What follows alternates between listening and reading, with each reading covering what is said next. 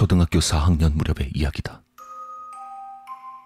당시 나는 아버지와 둘이서 지내고 있었다. 아버진 매일 아침 6시에 아침 식사를 차려 놓으시고 작업복 차림으로 분주하게 출근하고 나셨다. 아버지가 출근을 하신 후 난 조금 있다 일어나 밥을 먹고 학교로 향했다. 하지만 그날따라 왠지 머리가 아파왔다. 대단한 두통은 아니었지만 하루쯤은 괜찮겠거니 싶어 학교를 쉬기로 했다. 집으로 돌아온 나는 혼자 탱자탱자 놀면서 굴러다녔다.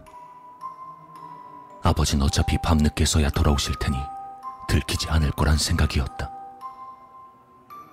하지만 그날은 이상하게 난 무렵에 아버지께서 돌아오셨다. 어, 어떡하지? 왜 벌써?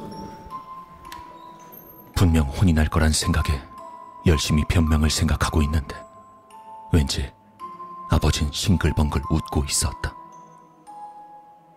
우리 아들 집에 있었구나. 자, 아버지랑 오랜만에 산책이나 나갈까? 혼나지만 않는다면 뭐든 괜찮겠다 싶어 생각도 하지 않고 나는 아버지를 따라 나섰다. 근처의 강둑에서 아버지와 난 손을 잡고 걷고 있었다. 그동안 무슨 대화를 했는지도 기억나지 않는다. 아들의 손을 잡고 웃으며 산책할 만큼 다정한 사람은 아니었지만 즐거웠기에 이상하다고 생각하지 않고 있었다.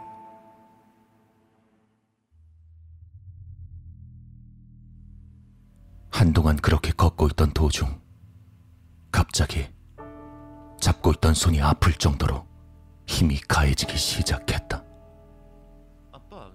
아프다고 말해봤지만 아빤 아빠, 계속해서 싱글벙글 웃으며 내 손을 잡을 뿐. 손을 계속 잡아당기며 뚝 아래쪽으로 내려갔다.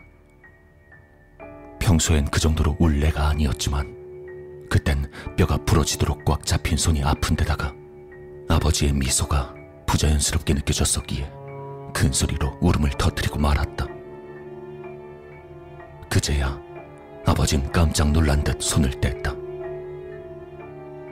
아버지의 얼굴을 바라볼 수 없어서 그대로 주저앉아 엉엉 울고 말았다.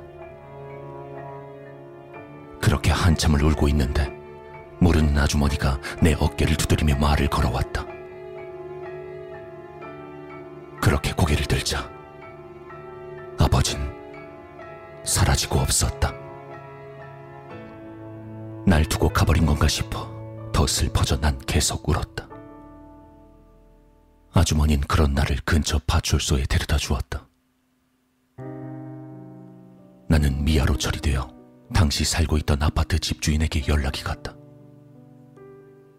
그리고 잠시 뒤 집주인에게서 연락을 받은 아버지가 얼굴이 새하얘진 채로 달려왔다. 그리고 그제서야 처음으로 깨달은 사실이 있었다. 앞서 언급했듯 아버진 늘 작업복 차림으로 출근하곤 했다. 당연히 퇴근을 하고 집에 돌아올 때도 작업복을 입고 있기 마련이었다.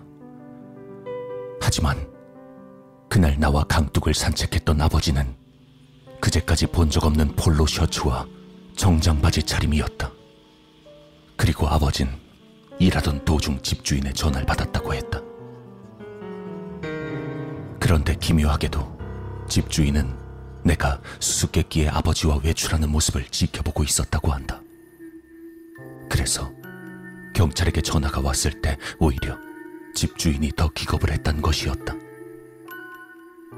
결국 경찰에선 집주인이 사람을 잘못 봤고 내가 모르는 사람을 멍청하게 따라갔다는 걸로 사건을 마무리했다. 파출소에서 돌아오는 길, 난 아버지에게 된통 혼이 났다. 평소의 아버지였다. 하지만 몇 시간 전 함께 있었던 것도 분명히 아버지였을 터다.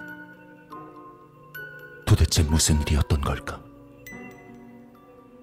집주인도 아버지도 고인이 된 지금 내 가슴 속에만 남아있는 수수께끼 같은 추억이다.